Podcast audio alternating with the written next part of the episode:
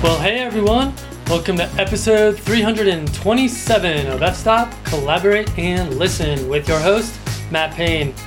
On today's episode, I had a fantastic conversation with French astrophotographer and aurora specialist Adrien Mauduit. Adrien and I talk all about his obsession with the aurora, and he provides countless actionable tips and rock solid information that will improve your chances of capturing the aurora and it will enhance your knowledge about how the aurora is formed. Adrien is also offering listeners a discount on his aurora chasing course using the code FSTOPCOLLAB2023. I'll be sure to put a link to that in our show notes. All right, well, let's get started with this week's episode with Adrien Mauduit. All right, Adrien Mauduit, it's great to have you on the podcast. Thank you for having me, Matt. Yeah, of course, of course, of course. It's always good to talk to another bald white guy. there you go. yeah, yeah, and I think I became aware of you because a lot of people recommended you for the podcast over the years but also I I got to see some some fascinating stuff going on Twitter that was centered around you recently, which reminded me, oh, I should probably reach out to this guy because he seems really cool. Well, thank you so much. Yeah, I appreciate it. Yeah, there's been uh, you know this um, this debacle on on Twitter, and I think that um, that echoed throughout the community as uh, you know as content creator you know a lot of content creators reached out to me that i you know never talked to in the past and uh, they've supported me so i think you know this is a subject that we can talk about at length uh, because yeah it's just uh, i don't know i don't have uh, any adjectives for now but i'll have by the end of the, the podcast for sure. All right sounds good. Well Adrien, for people that aren't familiar with you and your work why don't you go ahead and tell us a little bit about yourself? All right, so I'm a 34 year old photographer, uh, French photographer, and I started my career not as a photographer actually about 10 years ago. I started as a master's degree or master's in science, uh, in environmental sciences, especially. Uh, but then, after, uh, like long story short, after uh, the the economical crisis back then, uh, when I was st- finished with my studies, I couldn't find a job in my branch, which is ecology. Um, and so I found a teaching position in Denmark. Um, so finished my studies in France and Canada. I switch a bit too fast now, but then back to back to Denmark. I found this teaching position. Uh, I think it was uh, high school, uh, about that level, and so that allowed me to have a lot of time for myself to do other stuff. And among these other things, um, I got to I got involved with photography via uh, the aurora, and I think we'll talk more about it in um, in just a moment. Uh, and so that's how I got into astrophotography, and uh, now I'm a full time photographer ba- based out of um, Tromsø in northern Norway. So that's within the Arctic Circle. And if you can see, if I turn my screen gently, yeah, it is snowing. Uh, so that is a bit crazy. We're you know about to kick off June and it's snowing and it's uh, about 8 p.m. and you see it's uh, fully bright outside. So we're in the midnight sun season where the sun never sets. Uh, and of course, we can talk more about it as well. Uh, it's a very difficult lifestyle that we have here in the north. but so now I'm a full-time photographer. I do. I don't do a lot of workshops like a lot of photographers. I do more content creating for production companies, so I do mostly time lapse and real time films. I still do take a uh, you know uh, stills for um, for clients, but that represents maybe less than five percent of my of my revenue. So I have uh, Aurora workshops and I, Aurora courses, and I think we're we're gonna come come back on those as well. Uh, and I do a lot of content uh, for um, social media and everything. So I have a lot of passive income uh, in that regard. Um, and in between, I have jobs filming, and and uh, so I do a bit of I touch a bit on of uh, on everything, and it's hard for me to define specifically what I do when people ask me. You know, uh, like I don't have like this specific job. And I do a lot of uh, different things, but um, all in all, you know, I, I make it work and so I'm here with my partner. We just bought a house in uh, in beautiful Norway, and so yeah, this is my situation right now. I, am not sure what I can, what more I can add uh, for people to to understand where you know what I do and where I live. But yeah, no, that's that's that's perfect. So obviously, we're going to talk a lot about aurora and night photography, but I'm super curious now, having heard that.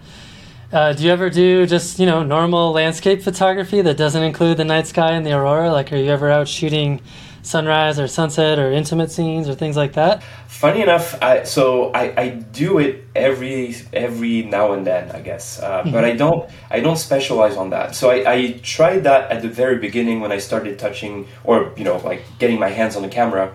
Uh, but um, I quickly realized that for some reason, you know, I'm still attracted to a beautiful landscape. There's something undeniable about that.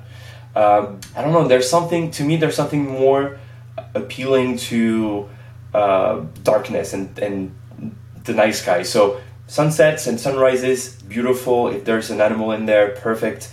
But I'm really attracted to anything astro. Uh, so whether it's Milky Way, galaxies, um, uh, noctilucent clouds, I think we'll talk more about those as well. Any night sky phenomena, um, yeah, those uh, those are my uh, specialization for sure. Well, you certainly live in the right place. yeah, yeah, yeah. I mean, you you have like six months of the year where you basically don't have sun. yes, uh, only two months. So. Oh, okay, but you know, it's like you have a lot more darkness. Yeah, so so um, I think that's one of the misconceptions. Well, I'm not gonna say misconceptions, but when we say we live in the Arctic, it's like, oh my gosh, like you must be like in darkness the whole time, and it's actually we're so we have two months of the sun not rising at all and not setting at all. But uh, the course of objects in the sky is really gentle here in the Arctic. So, um, right.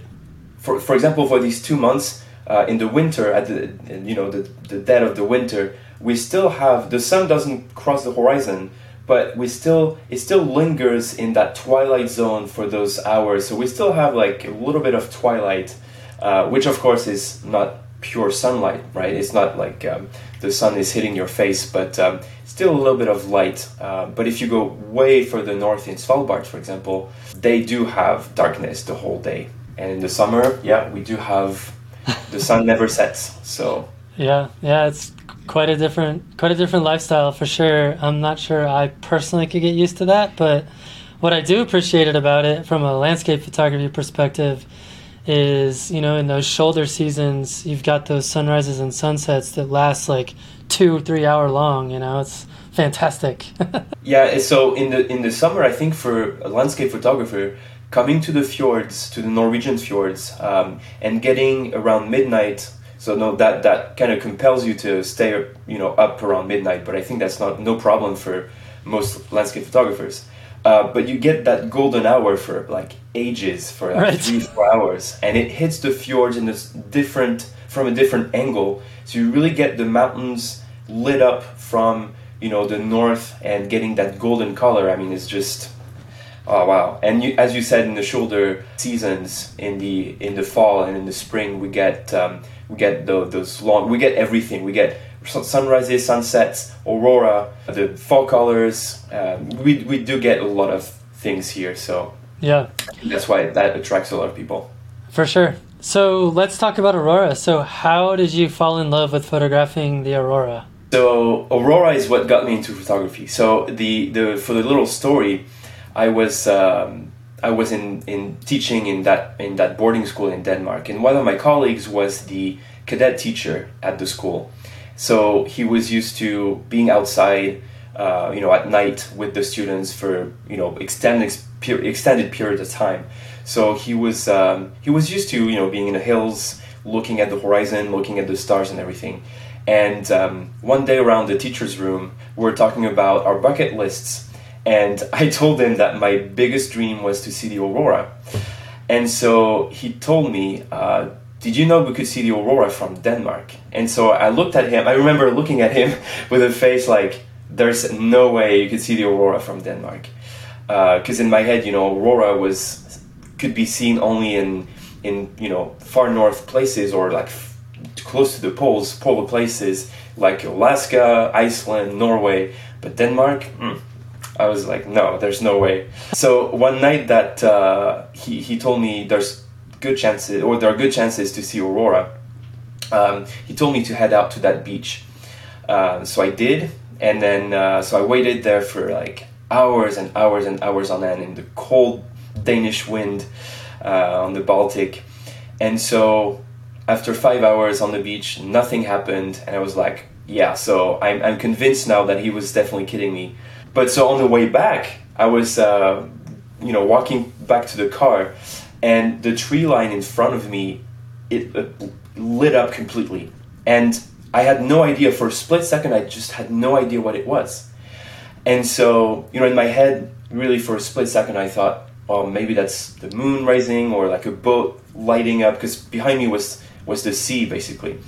Um, so I had no idea what it was. So I just I turned back, and I think that's the you know the the the spark, uh, right? You, you you see something that is so unfamiliar and so you know I, I love nature uh, generally speaking but that is something that i had never seen with that intensity and and the way it, it moved um, so what i was seeing behind me was the whole sea was sort of covered and reflecting these beautiful pillars although they weren't that saturated with the naked eye but honestly that didn't really i think that's uh, it's a problem that a lot of people have. Is like, oh, but that's not saturated. But to me, you know, I was so caught up in the moment, looking at these beautiful pillars dance on the horizon. Uh, that did something in me, I think. And um, so I was like, wow, mind blown. So I went back home, uh, f- you know, still heart pumping out of my chest because of the, the adrenaline and everything. I actually pur- purchased a camera right there on the spot. It was probably like three, four in the morning I was like, doesn't matter. Went to the to, to my laptop and then um, and then got a camera uh, from Amazon. Got my first camera ever, and then uh, when it arrived, I uh, went back to the beach and tried to capture the aurora again. And so, of course, my first results were really, really bad. Uh, but I'm kind of proud to show these terrible pictures because it just shows the progression of you know where I started from and then where I'm at now. And then after that i started you know really getting the my hands on the, the whole thing. I started looking at or watching tutorials on, on youtube on how to do practicing a lot outside. Whenever i had time i just went outside. And now this is my full-time profession so you know. Yes yeah yeah what, what year was that when you had that epiphany uh, so that was 2014 so that's almost 10 years 9 years yeah nice okay well Man, that's amazing. I um, I did a trip to Iceland in 2018, and I'd never seen the aurora before that. Not really. I think I saw it very faintly once in Oregon when I lived there, but it was very faint. You know, nothing like the, you know the dancing lights and all that. Which you know, I fortunately when I was in Iceland, we had five straight days of aurora, and I think one of those was like a KP7, and I was actually at Vestrahorn at low tide, and you know the it had, all the water had just like dumped into the pools there and so you had the aurora reflecting in the water and i was just like what am i looking at? This is i mean it was almost hard to operate the camera because you were just so blown away by what you were seeing. Yeah yeah yeah it's um the the first so so that the, the the first time i saw the the aurora was of course to me it was already like mind blowing but when i really saw the the aurora for the first time it was also in iceland believe it or not and I think there's an undescribable feeling when you see it when it kind of covers the whole sky. It's just where's that coming from, you know? Like, and I, I, that's what you describe, right? It's like where's that? Uh, how is that moving so fast? It's incredible. Yeah, it's it's fascinating. Well, we're going to dive deeply into this topic today for sure. I would love for you to talk about your aurora chasing workflow that you've created because I know from my experience spending, you know, I guess it was eight days in Iceland I was there. You know, we spent a lot of time chasing the aurora, looking at weather forecasts, trying to understand, okay, where are the clouds? Where's the storm? You know, there's a lot of variables. So I'm curious kind of what your workflow is and kind of what your approach has been. All right. So there's something I think a lot of people need to know is, and I think we're going to come back afterwards, so I'm not going to expend too much on that uh, before I start with the workflow is that um, if you come to a zone called the auroral zone, that's where the aurora is on average 100% of the time. So that's where you have the best chances to see the aurora. So Iceland is in the middle of this zone. Um, and so it's a good place to see the aurora. So your main issue at that point is not going to be the aurora because on any given night you will see at least a little bit of something. So your main issue, especially in Iceland, is the weather. Um, and the the weather in Iceland has this particular uh, this particular uh, or particularity is uh, the it has a, another layer of weather that other places don't have, and that's volcanism. Uh, actually, volcanoes um, generate a lot of water vapor, uh, so it creates this uh, layer of lower clouds that is very hard to predict and that you know goes with the pressure and with the wind. So iceland has this extra uh, difficulty in, in that way. Um, so it is still a beautiful place to capture the aurora from don't get me wrong but um, it's a, probably a bit more difficult to to you know dodge the, the, the clouds in iceland. And you'll be uh, my experience tells me that uh, you need to be ready to drive sometimes five six hours around the you know the, the yes uh, yeah that ring road uh, around Iceland to be able to see something. Yeah, that was um, that was definitely my experience. yeah, mine too. But to go back on the on the workflow, so the very first step there are three steps. So the very first step is to, and I think that's for people who want to dive a little bit more into the subject. So if you know you just want to deal with the aurora and you just want to know about the aurora, maybe this first step is is probably not for you. Uh, so the first step is to get acquainted and monitor what we call space weather. So that is basically uh, the weather that is in space and that that is at the ba- at the base of the aurora here on Earth, because the aurora is created very far away from us, um, originates from the sun. So one the first step is to really keep up with that keep up with the sun basically and what is the sun is producing. And you can do so by following a few people uh, especially on social media on media. Uh, there is dr tamitha skov she's one of the pioneers in the community and she she produces these weekly forecasts uh, so not only space weather forecasts but also aurora possibilities and i think just keeping up with that uh, is enough, to be honest. Um, and there are a few other people that you can follow on Twitter. Um, there's Halo CME, that uh, uh, other scientists. Generally speaking, is is scientists and forecasters. I wouldn't, you know, follow anyone else uh, because this field is very new and there are lots of misconceptions and errors to be made. So, so that is the first step. The second step is uh, when you're already there, not necessarily in the field, but when you're, you know, you started your journey um, to, to chase the lights, keep up with what we call the solar wind data. And those are uh, data that, that are, that are uh, measured on the way from the sun to the earth. So whatever the sun is spewing out, you know, out into space. We have placed satellites strategically outside of our magnetic shield on the way from the sun to the earth. And we can kind of probe what is in what we call the solar wind. And so those things are very important because um, they're coming towards us more or less. And so we kind of know in advance usually between 30 minutes to an hour what is coming towards us. So that is for example the wind speed the direction of the magnetic field. So those things can be a bit complicated for the layman, but when you start, you know, scratching the surface, those are actually not that complicated. Uh, so you want to pay attention to those things. And so the last step is when you're in the field this time is to keep up with the auroral activity because that the aurora is never constant. That's never, you know, that's one of the misconceptions that the aurora is dancing in the night sky all the time. And I think you experience that in, in Iceland as well. Uh, so it's not the case. So you want to be able to pay attention to what's happening in the sky. And to do that, you can um, use uh, webcams, of course. You can use people's reports on social media. There are some apps as well that you know where people can report. And there are other things called magnetometers, where you can kind of see the graphs and, and see where uh, you have deflections, and usually they tell you what is above uh, that um, that observatory. But this is a bit you know a bit more complicated. Uh, and t- just to go back on the, the, the, the, second step about the solar wind, I didn't tell tell you where to get that solar wind data.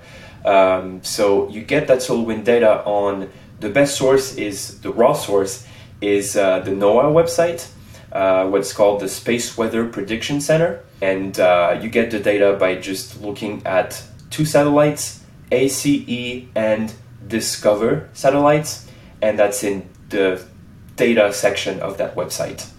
Uh, but all the all the different apps and websites, I mean, if, if you use a different app for aurora chasing, they will have these data coming from uh, NOAA. So, uh, but I think this is the best source because they have different things you can do.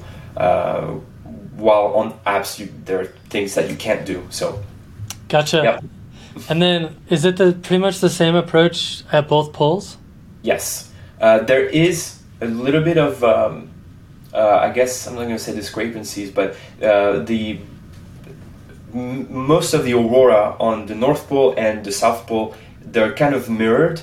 But in recent years, they've actually uh, realized that they're not as equal as they thought. Uh, and actually, the aurora in the southern hemisphere, uh, too bad for us, is actually stronger than the aurora on, on average than the aurora in the northern hemisphere.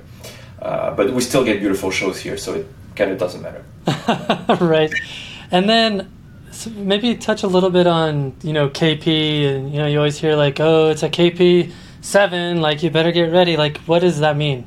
Right. So actually, I was going to get into the the misconception. I kept it for misconceptions, but we can take it now because that's that's always um, uh, a point. That's probably the biggest misconception in the Aurora world, and I really regret that this number is advertised not only by by you know the you know whether it's photographers, people in in the in the community, but also unfortunately by the big entities because uh, the KP index, believe it or not, was not created for aurora chasing, but by extension and by proxy, uh, it is still correlated in some ways and I will explain to you. But by proxy, you know, uh, entities like NOAA and the Space Weather Prediction Center and all the scientists, they use the KP as a reference uh, for aurora, but it really isn't telling you anything about the aurora with enough relevance uh, as an aurora chaser. So, what is the KP index? The KP index is basically a measure at any given time of the what we call the geomagnetic activity. The geomagnetic activity is basically what the the field, the magnetic field of the Earth is doing at any given moment, and that is transcribed into a number of strength, if you will.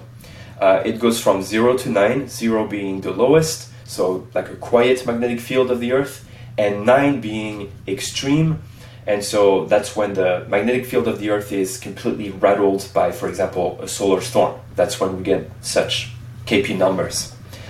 Um, so, where does the KP come into play when it comes to aurora? Well, of course, the, uh, the, the, the more the KP, the higher the KP is, generally speaking, the more widespread the aurora is. That means usually it's confined at the poles and when we have these when the, the field of the earth is really rattled it, it kind of opens more at the poles and so the, the auroral ring around the poles what we call the oval it expands towards lower latitude and that's that's when you see aurora at lower latitudes. Gotcha. Um, but so these two are correlated but they're not precise the kp alone is not precise enough to tell you for example the latitude at, we, at which the aurora will end up being. And I think that's probably the biggest mistake that people make is that they look at these maps that the entities have produced. Uh, we call the, those the KP or KP lines of visibility. Uh, and it tells you, for example, KP1 it will be visible in Alaska, KP5 it will be visible in Minnesota, uh, you know, etc., etc. Um, but those, believe it or not, are really, I'm not going to say they're wrong, uh, but they're not precise enough at all. And I, I, I really stress the at all. For example, very recently there was a KP4, and according to those maps, the the, uh, the aurora should have been seen only, um, you know, in in central Canada. You know, they could never have been seen uh, all the way south to I don't know. Um, I, I have to translate because it was in in Europe, but um, they were seen I know here-. I know here we could see it in like Arizona, which is Yeah. unheard of. Exactly. So that night during that KP4 uh, equivalent US, that would have been seen um, in in um, I would say the central states, Yeah. right? And so according to these maps, you know, uh, if you only rely on these maps, you know, most people see KP4, they would never have gone out, never ever, and they would have missed the aurora because it was seen way further south. So the KP index just does something and the aurora does something else, and it, it depends on other factors that the KP index doesn't take into account. Uh, so my advice to you as an aurora chaser is keep the KP index. I know it's it's tempting because it's a nice number, you know, it's you don't have to look at anything else, but please keep the KP index outside of your toolbox when you go chasing the aurora. So if you're perhaps someone that lives in Oregon or even Colorado, what's a better way to predict whether or not you'd be able to see it on any given night? All right, so for lower latitudes or what we call mid latitudes, you can never predict the aurora. okay, good. There we go. Yeah. yeah, no, that's something that we cannot do. Uh, and I know that there are things when on the NOAA website and you know even the NASA that's that that that uh, that says aurora forecast, but that, that is something that we just cannot do, and uh, I- we can do it with but with not enough relevance for us. right, For example, if, uh, rolling the the dice. yeah, for example, if the forecast is right 10% of the time, that's definitely not uh, a good tool to use, right?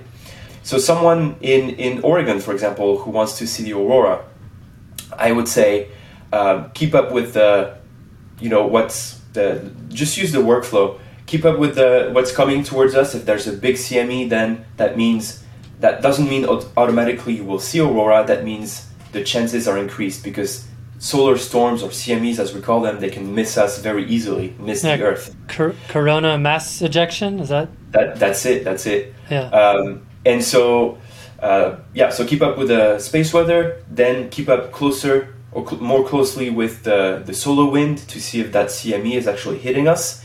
And you'll see by then a lot of people, including me on social media, will be posting, oh, it looks like the CME has reached us right now. Uh, so good chances at high and low latitudes. And then um, when we have a solar storm hitting us, it's here to stay for several days. So generally two days, sometimes three or four. Um, so at that point, you know, just go outside and um, try your luck. And yeah, Love it. All right. Well, with that being said, what are some of the biggest mistakes that people make when chasing the aurora? All right. So definitely KP is probably the biggest mistake that people uh, can make. But I think we covered that already.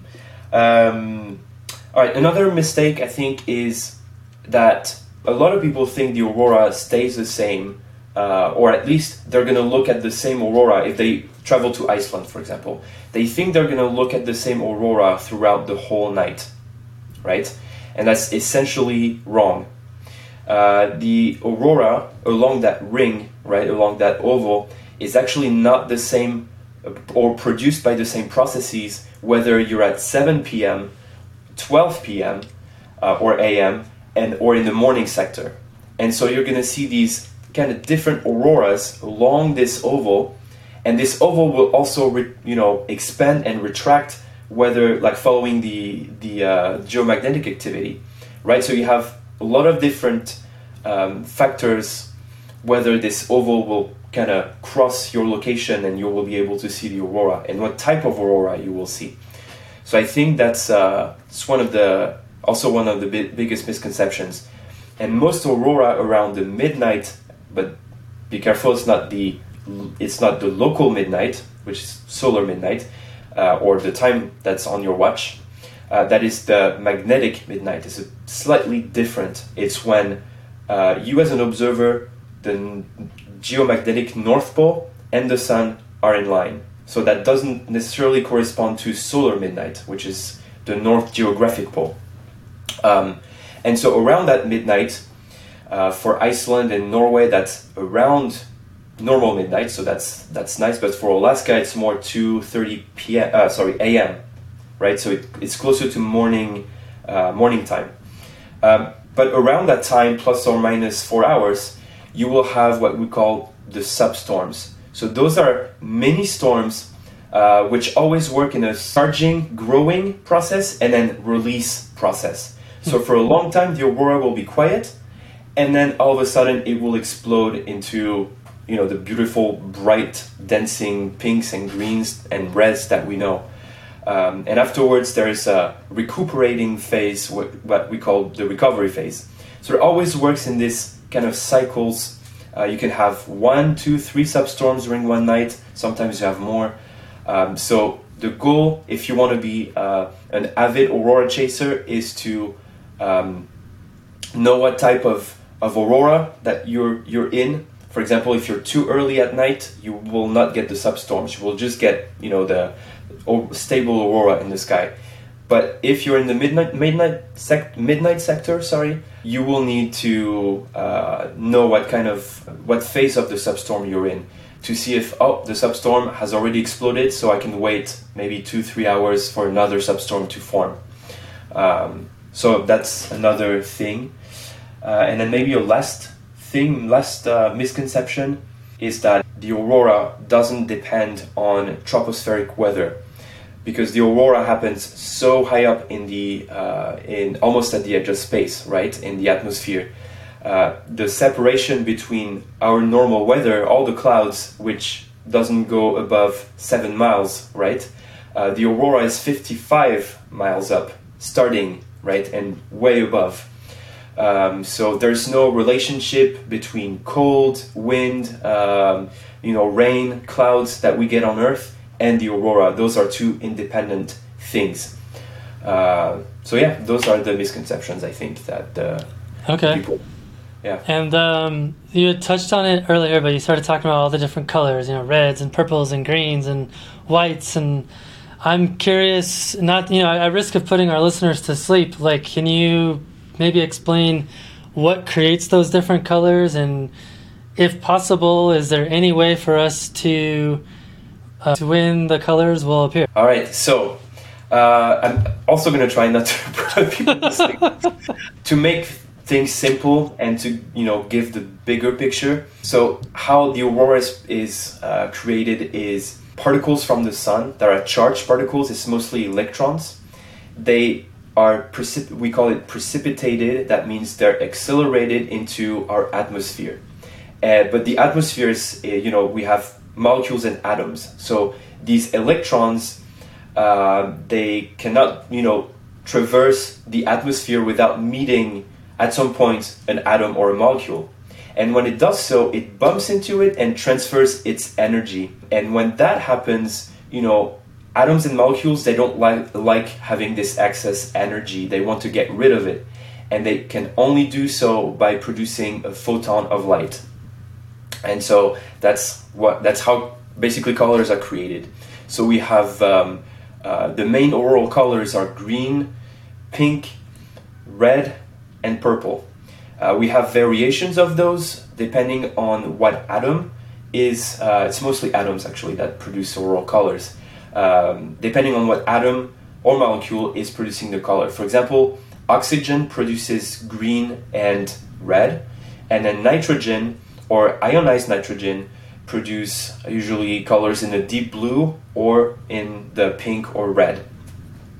So uh, these entities are usually not that well mixed. We have uh, almost like stories in the sky. We have like uh, layers, and so we usually have the lower pink. is usually the the lowest color. Then the it transitions into green, and then it transitions into red. And uh, the purple happens sometimes inside the green. So it's like an intricate process process in the the formation of colors there uh, and we can have mixes as well when you know we have a big storm then we have the colors mix more And then when we have moonlight or uh, light pollution or even twilight, those affect the colors very highly. Uh, for example, the moonlight will transform any red into uh, magenta or uh, purple, even even blue sometimes. So we have this, um, you know, we have to be careful about auroral colors. And to finish on that, can we predict the colors? Um, I would answer, generally speaking, no. But actually, there is a way of predicting what type of color you will get. So we distinguish mainly two big events that produce the aurora. Uh, I'm, I'm going to say solar events that produce the aurora here on Earth. The first one we talked we talked about it already is CMEs, is coronal mass ejections, also known as solar storms, and this these tend to produce more red and green colors with a very superficial uh, precipitation of electrons. The other event is called the coronal hole high speed stream. So pardon me for the uh, the, the complicated word, uh, but those they happen a bit more often and a bit more. Um, they're I guess a, a, bit more stable in a way. They they come back. Uh, you know, one solar rotation after the other. They may come back. Sometimes they don't, but um, most of the time they do. And these produce more very quick, very bright pink and green uh, dances. So I'm not sure which one you saw in in Iceland, but I'm I'm guessing that was the pink and green more of uh, yeah the pink and green aurora. Yeah, I I saw both, but yeah yeah. I mean, there were definitely nights where it was. It sounds like it was one of those mini storms, where it was very still, but it, there was still lots of patterns, but not a lot of movement. And there was a couple of nights where it was dancing all over the place, and you were just like, "What am I looking at here?" Yeah. well, you've already touched on one of the myths in terms of KP index. What are some other common myths that you constantly are finding yourself having to debunk relating to the aurora? All right. So I guess the biggest myth that we have to debunk when we talk about aurora is uh, the uh, the the fact that the aurora happens the year round right? And people think there is because we say there is a season, uh, but w- when you say there is a season, you always need to precise where the season is because the season is location dependent. The aurora happens the year round, so it's it again. It doesn't matter, you know, uh, whether it's spring. Uh, summer, if it's cloudy, if it's raining, if it's snowing, the aurora happens regardless at the favor of the solar wind. So um, when we talk about aurora season, the only thing that prevents us basically from seeing the aurora is the amount of light in this in the night sky, and that is determined by the solar calendar, right? Because here in the Arctic, for example, uh, I'm at 69 degrees north. That's very high latitudes, geographic latitudes.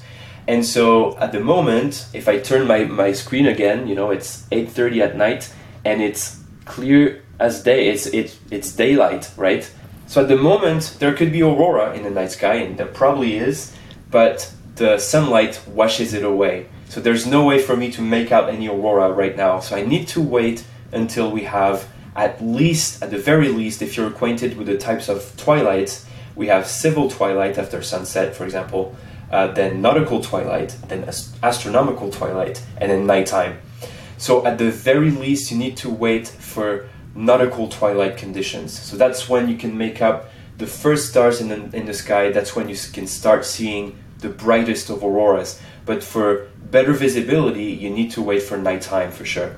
Um, so we don't get those conditions until you know late August. So for us, the aurora season is from late August to the the start of April.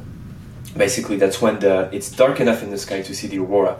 But for uh, for example, Fairbanks, Alaska, uh, which actually lies lower than uh, than us, uh, but geomagnetically speaking, you know, uh, that's they're at the same latitude. That's what's hard to understand is that although the geographic latitude is different, the the aurora is tilted. sorry, the oval is tilted towards North America, so it favors you guys in North America compared to us. but anyways, Fairbanks um, is lower in latitude, so they have a, a bit a broader aurora season. The last one, explosive aurora or explosive nature of the aurora, uh, and that's when uh, the aurora is kind of like dim in the sky, right?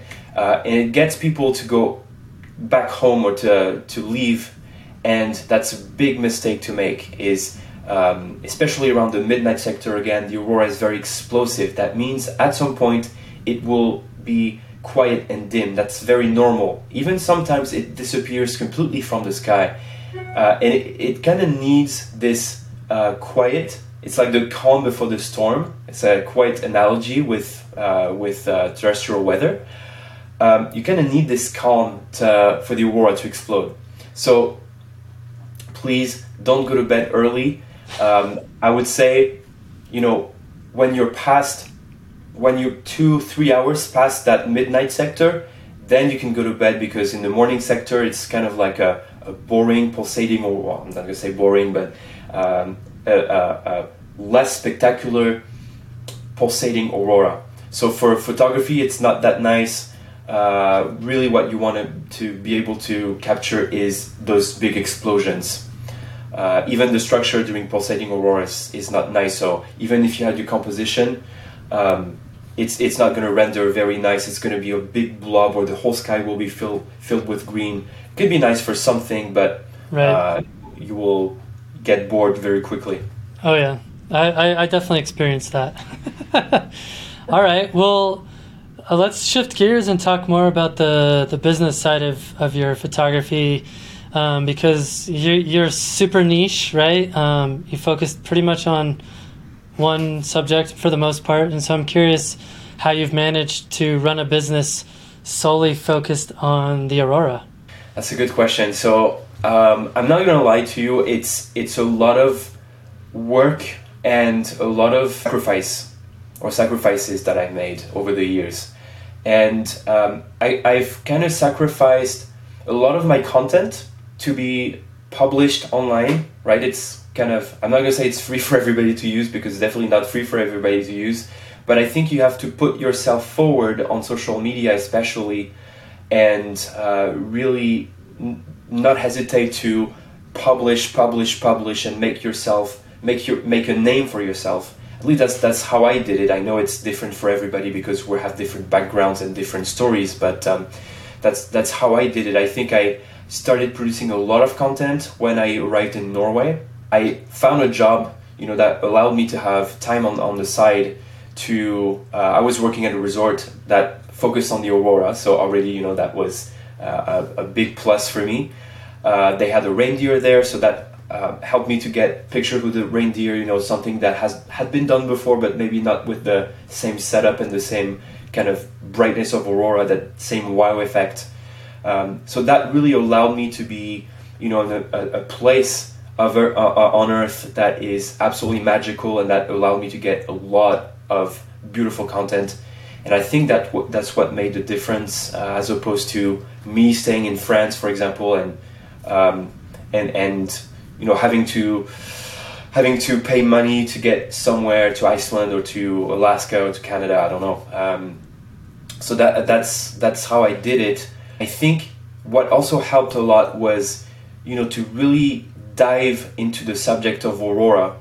Uh, so when you want to go into a niche subject, you really need to know the subject inside and out. I think, and so the cool thing with the aurora or aurora science is that it's a very novel science. It's very new science, and so there are still a lot of discoveries that are being made, and there's still lots of things that we don't know, and that are at the stage of oh, sci- these you know these this group of scientists say it's one thing, and this group of scientists it disagrees completely, right? So there's still a lot of disputes in in this world, and um, as you can imagine, there uh, and as we discussed, there are lots of misconceptions because of this novelty of, of science, and that's where I come in with the the I, I built up a course where um, you know it's it's not necessarily for the new beginner, and it's mostly for photographers or people who really want to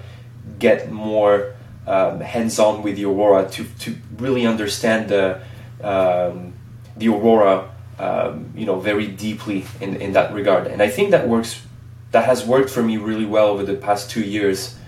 Um, that's always, you know, whenever there's, you know, a, a job or any a, a, gig that that comes up, then you just take it. Uh, you're not really, you know, picky on that. Um, you have to to get the money where it is uh, when you're a quote unquote starving artist.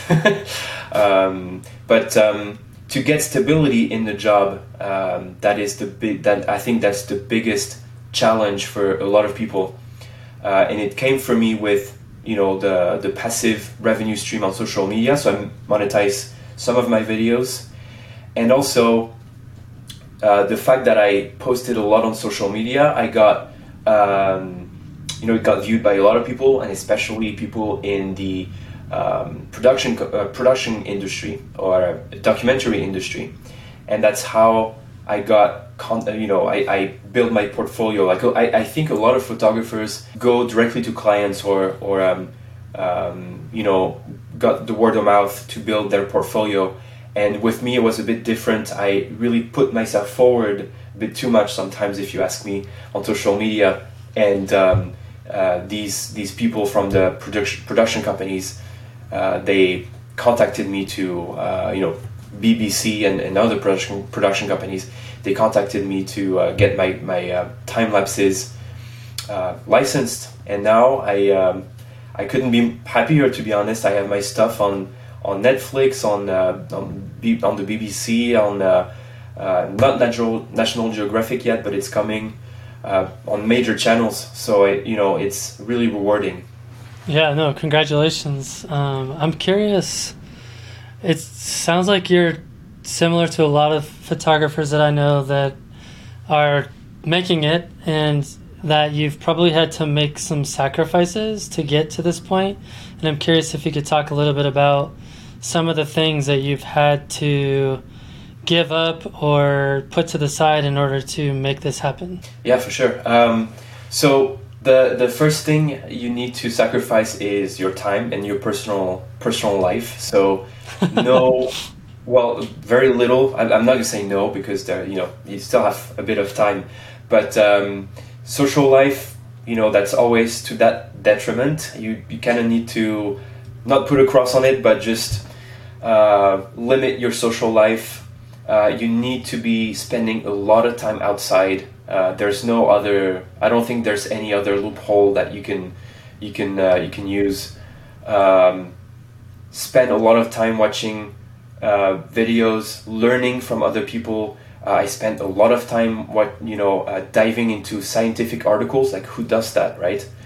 um, so yeah, you're gonna miss you know weddings. You're gonna miss birthdays but uh, at the end of the day, you know, you, you kind of try to explain to your family, but that that's for a good cause. That's for my survival. Basically, this is what I choose for a living. So, um, if you understand this right now, and you see in, in a few years, I'll definitely be able to attend these weddings and birthdays and and uh, family events. So uh, that's the first round of sacrifice, and I think the second round of sacrifice is money wise, you need to invest a lot on uh, gear. That's for one, but I think that's the same for a lot of uh, debuting photographers. But also uh, in, um, uh, I was gonna say travel, uh, and of course that's especially true. That wasn't that that much true for me because uh, I was already in on location, I guess. But for a lot of um, of um, photographers, you know, they need to go. Um, places to, to get content. And at the very beginning, you know, before getting the job in Norway, I was actually doing a last trip because I had given me one year with my photography uh, company to say, okay, at the end of one year, if I didn't make it, if I didn't have enough uh, clients, or you know, if I didn't make enough money, then I'm gonna give up and give up and go back to te- to my teaching position, or at least to my uh, my degree.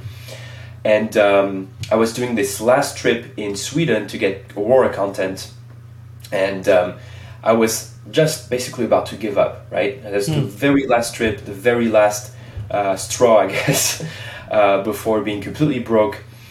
And um, out of uh, out of the blue, I got this message from uh, from the my what was going to be my next ne- next boss, my next my ne- my next uh, job uh, in Norway, uh, asking me to come visit and and uh, made the transition into Norway. So if I have a, uh, it's going to be a bit cheesy, but if I have a um, an, a piece of advice for people that are listening, maybe new photographers that want to go pro, is that never, ever, ever, ever, ever give up on uh, what you're doing. And you know that might be your last. You think that might be your last um, adventure, or you're just about to give up, and then something up, something comes up and uh, kind of saves you and kind of keeps you into that uh, that uh, realm of photography. So I'm not going to say that's going to happen every time, but if you persevere, uh, the chances of that happening to you are getting higher. Yeah, I'm in this Discord channel with a lot of other photographers, and we talk about opportunity and luck and kind of like this overlap between the two. Because, I mean, yeah, there's definitely cases of photographers who they just got lucky, like they met the right person at the right time, and it just worked out. And they, but and uh, the more times you put yourself out there, the more work you put into your craft, the more things that you're trying to get accomplished is that's just another chance. It's like another lottery ticket that you're buying for yourself. And, you know, I haven't necessarily had that happen to me yet, but I've had it in pieces and chunks that have kind of built up over time. So it def- your message definitely resonates with me as well. Yeah. Yeah, I agree. And, and uh, that, that, uh, uh, that principle of fact that you you just mentioned that uh, these these definitely accumulate over time. So the more you're going to put yourself out there um, and put your yourself into into view to say to say it that way, um, the more you're going to have these opportunities present themselves to you, uh, and that's that's true now. I mean, you know, once that my name was in in the database of uh, the BBC, for example, then I got email after email, you know, asking me, oh, is this footage available for licensing and everything. So really, you know, it, it just takes sometimes one person or one event and and that's it. So yeah. Well, shifting gears a little bit, um, I would love for you to tell us about the work that you do with nonprofits to study uh, noctilucent clouds, and maybe tell us what the heck those even are what are noctilucent clouds? um, all right, so noctilucent clouds are the uh, the highest clouds on Earth. So um, it's already quite mesmerizing in itself because um, most of the clouds that we have on Earth they happen in a layer of the atmosphere called the troposphere. So there is a layer that occurs between zero and seven miles up, right? So that's at the limit of where commercial airlines fly. That's about seven seven miles, ten kilometers up. Uh, slightly above that because there's a stable layer called the tropopause. But the noctilucent clouds are eight times, or uh, I'm going to say seven times higher than those clouds. So they happen so far up, almost at the edge of space, and sometimes we call them space clouds. Uh, it's a bit of a, of a funky name, but um, um, and they happen in an area of the atmosphere that is very, very tenuous. So what that, that adjective means is that uh, there aren't a lot of molecules and atoms at that altitude, right? Uh, if you go, if you climb Mount Everest, you're gonna notice, right? You're probably gonna need an oxygen, oxygen mask because um, the air is so thin. But that you're already above 90% of the atmosphere on Mount Everest, right? So try to imagine at um, 50, 55 miles up, you're above 99.9% of the atmosphere. There's so few atoms and molecules there to, to breathe in for you, right? Um, so that's not possible for any human to evolve at that altitude unless they're in a spacecraft. But the problem is um, it's too low for orbiting, right? So it's a no man's zone to study this layer of the atmosphere. But just to go back on the, the clouds, they um, it's basically they're made of of uh, tiny ice crystals, and so when we see them from the ground, they appear as a layer of um, glowing cloud against the, the dark twilight. So we can only see them when the when the sun is below the horizon and hits them at a precise angle. So usually around the actually the nautical twilight that we talked about earlier.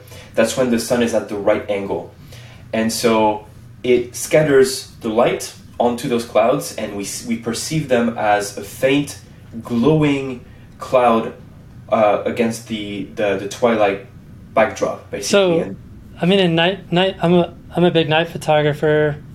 Less so now than I used to be, but I used is that air glow? I mean, that's what we used to always call air glow. Like, oh, that's nice air glow.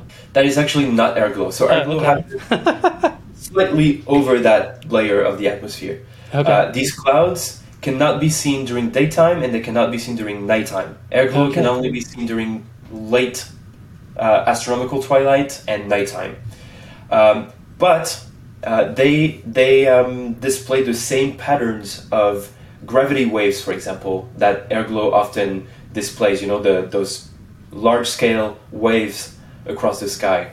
Um, so the that's why they, they appear so so strangely to us, and they're very like um, eerie almost, right, in the night sky because it's like this ghostly white, this this this blanket of ice basically that's glowing. Uh, whereas the rest of the sky is completely well, not completely dark because you're in the twilight, but you can see stars and everything. There's nothing in the sky, and then on the poleward horizon, you get this blanket of glowing tendrils, um, sometimes creating shapes that are absolutely out of this world. Actually, if you look at those clouds, you can. Uh, some people say it's they, they look like alien clouds, um, and actually we see them on Mars as well. Um, so beautiful clouds. And why am I uh, involved in those uh, in this science or in this field of science?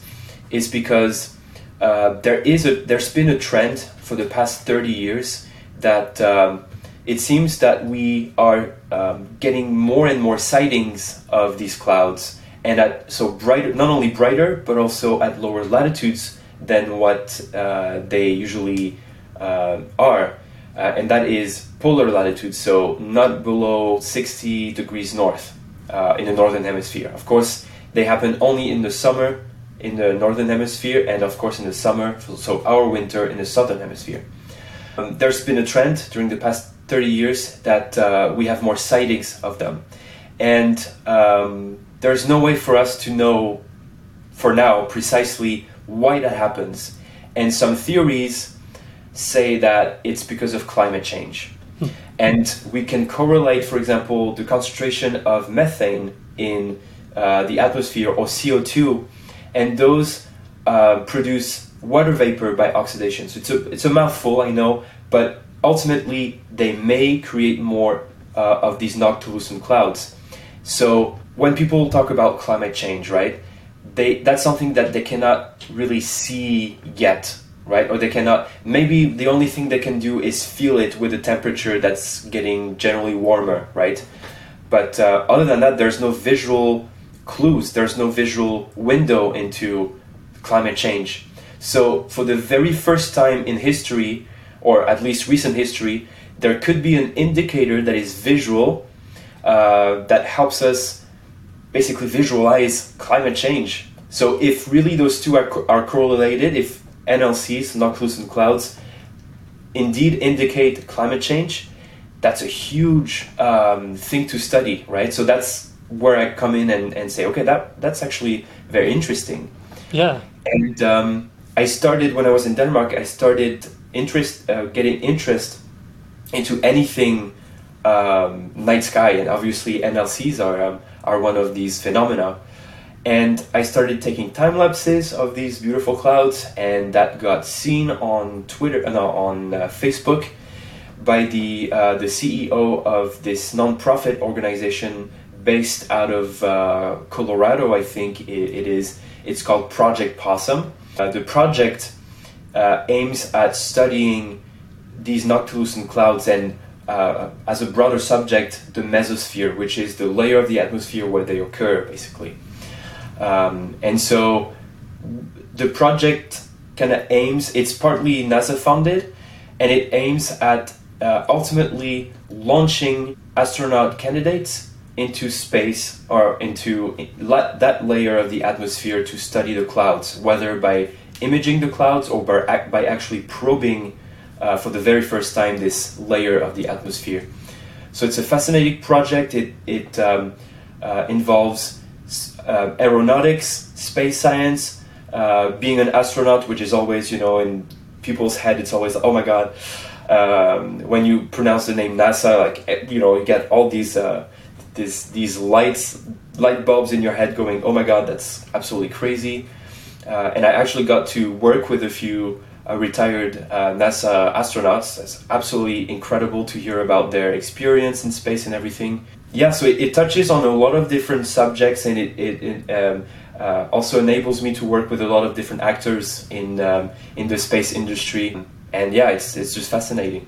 That sounds awesome. Well, I had one more space weather question for you.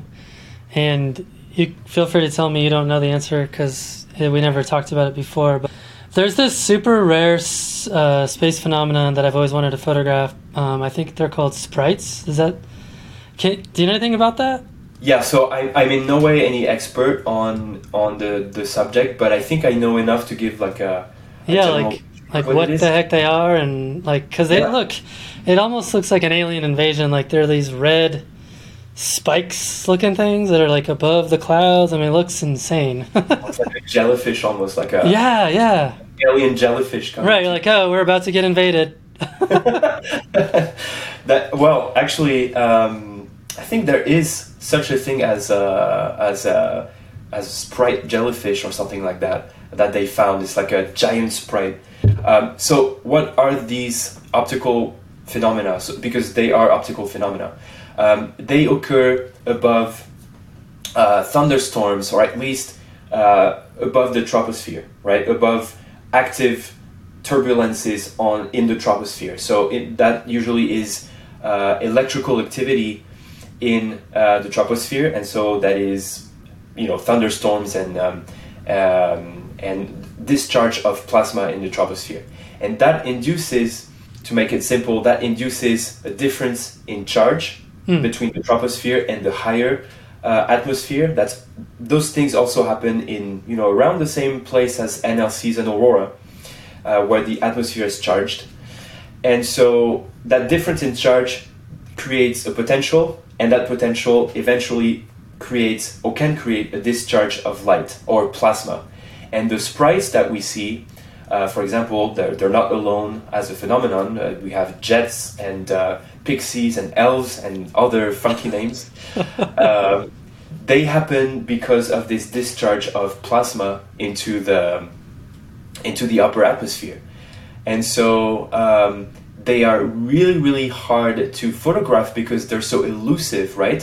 When you think about uh, lightning, right? It's like it's a split second, and if you don't have a little device that um, uh, I think you can find these little devices that yeah, work on triggers yeah, yeah the, the frequency triggers, um, right? You're not gonna, or you need a lot of luck to be able to photograph lightning.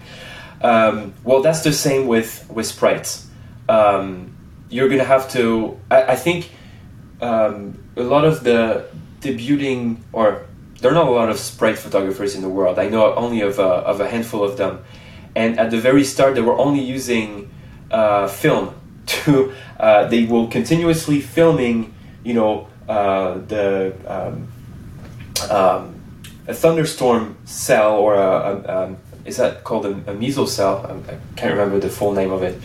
Uh, those huge cells, the giant cells that you get in the U.S. in the in the tornado alley, and they were looking from a distance, from a few hundred miles distance above that cell, and if they were lucky, they were gonna film these giant uh, sprites and, and jets, and uh, they were just do make uh, grabbing uh, a frame grab basically from that uh, from that film, and afterwards I think um, Paul Smith, which is one of the the most famous um, sprite photographers. Um, I think now he's using a special device as well that um, you know can sort of predict as well as lightning, but I'm not sure if it's on the same frequency, so I, I cannot tell. You know, I cannot tell you, but um, he can um, be there to photograph those sprites with the camera, and he can use longer focal lengths because um, then, of course, that's a lot of luck is involved, but. Um, uh, he f- was able to photograph crazy, crazy shapes of these uh, mesmerizing. Oh. Yeah, yeah, yeah. I've seen some of the photos. I'm just like, wow. Um, yeah, so it sounds like they're very transient. Like they don't last. Like it's a, it's like a, just a blast of light and then it's gone. LTEs, light, uh, luminous transient events. As, Yeah. as so yeah, you you used the right adjective actually. Okay. awesome, awesome, awesome. Well, a um, couple more questions. Uh, why don't you tell us a little bit more about what people can expect and how to find out more information about your Aurora chasing course? All right, so um, so I offer these courses. Um, I repeat myself; they're probably not for uh, someone that just got into Aurora, or Aurora photography.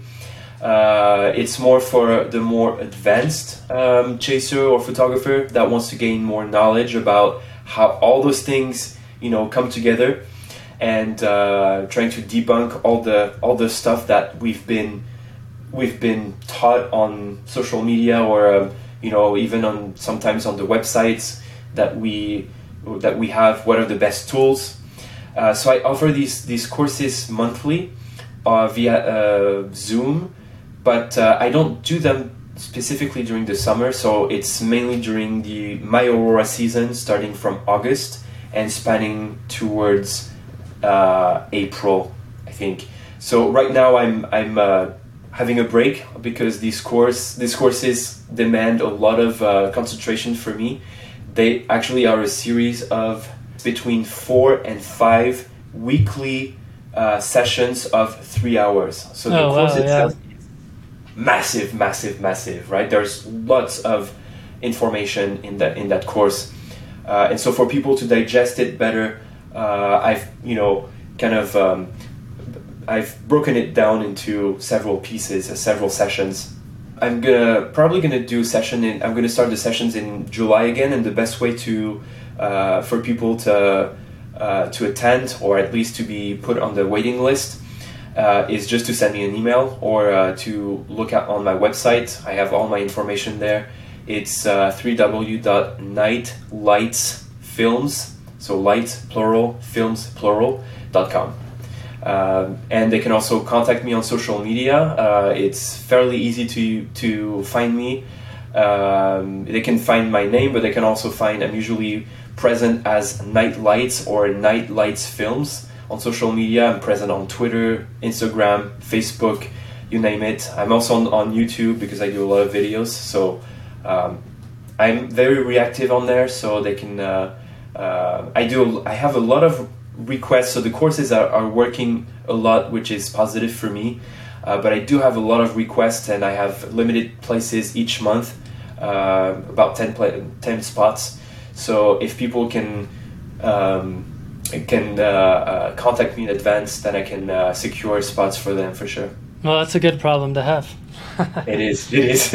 awesome, man. Well, last question I have for you is who are some people that you recommend for the podcast? Who should we know more about or try to talk to?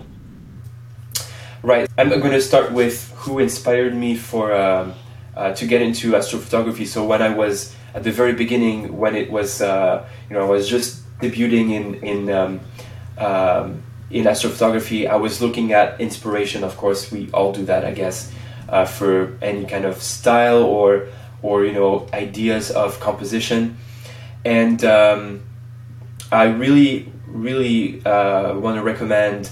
Uh, so the very first person that got me into what I do now is I'm not sure. Hopefully, I pronounce his name correctly.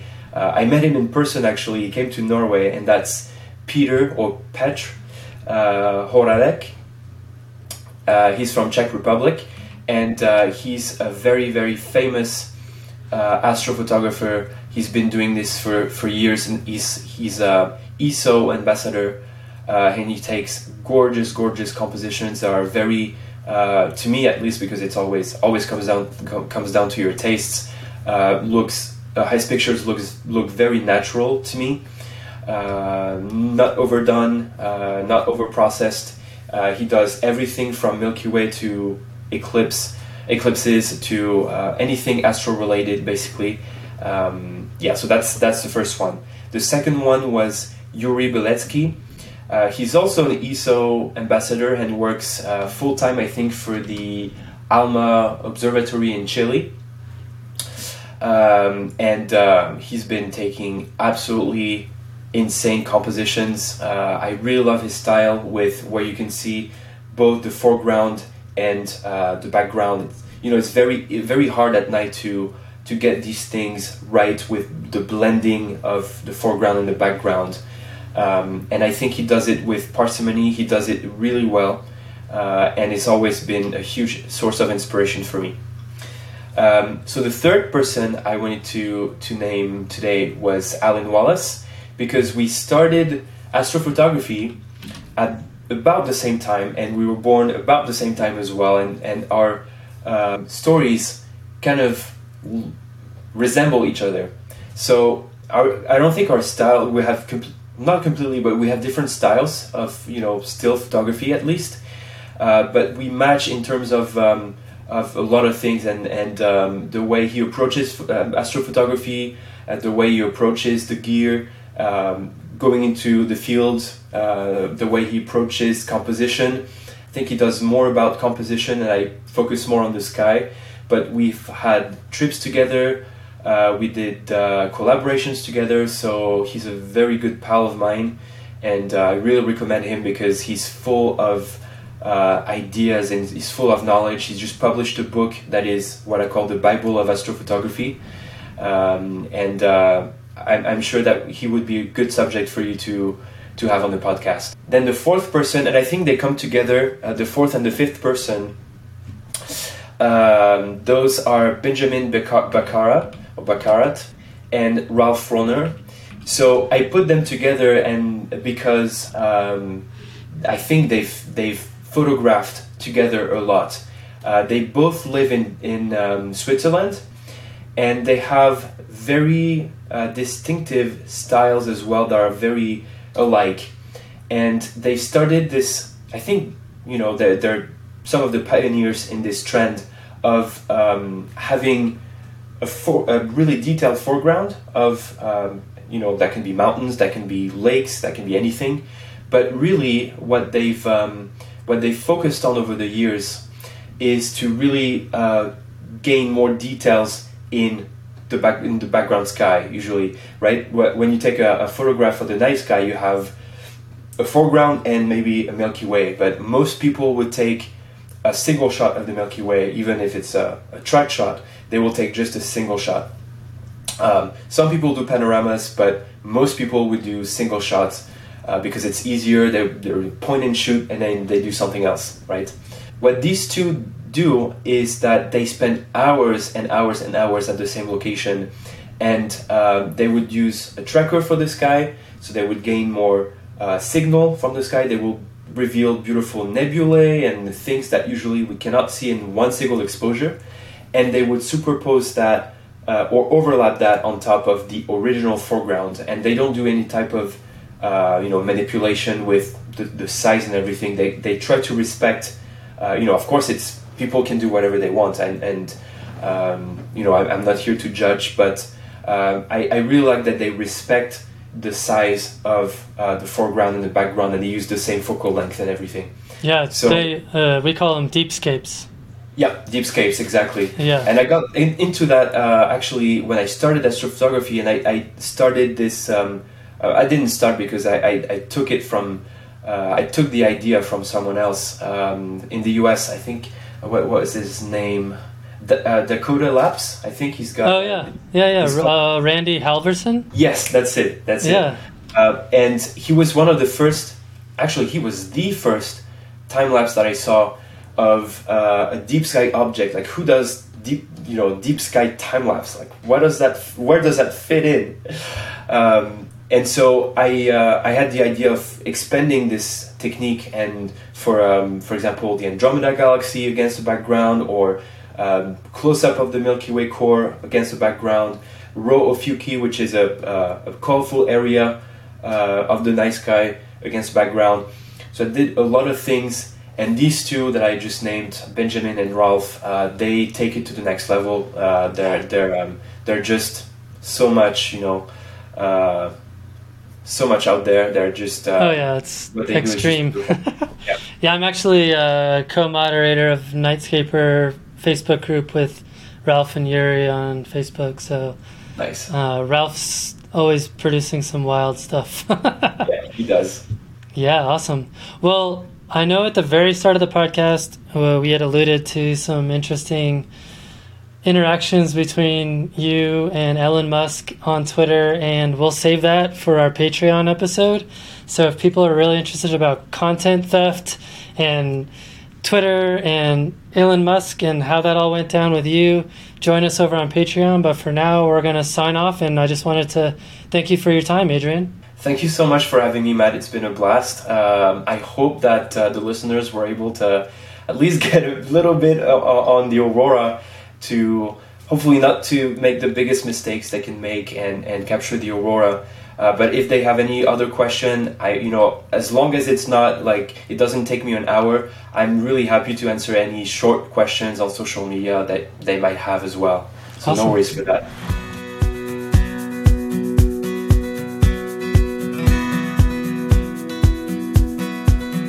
Well, thank you, Adrien, for the great conversation on today's podcast. I learned a lot, and I think our listeners will as well. Just a reminder to listeners that Adrien is offering a discount to listeners on his Aurora Chasing course using the code FSTOPCollab2023. Just head over to nightlightsfilm.com or find a link in the show notes.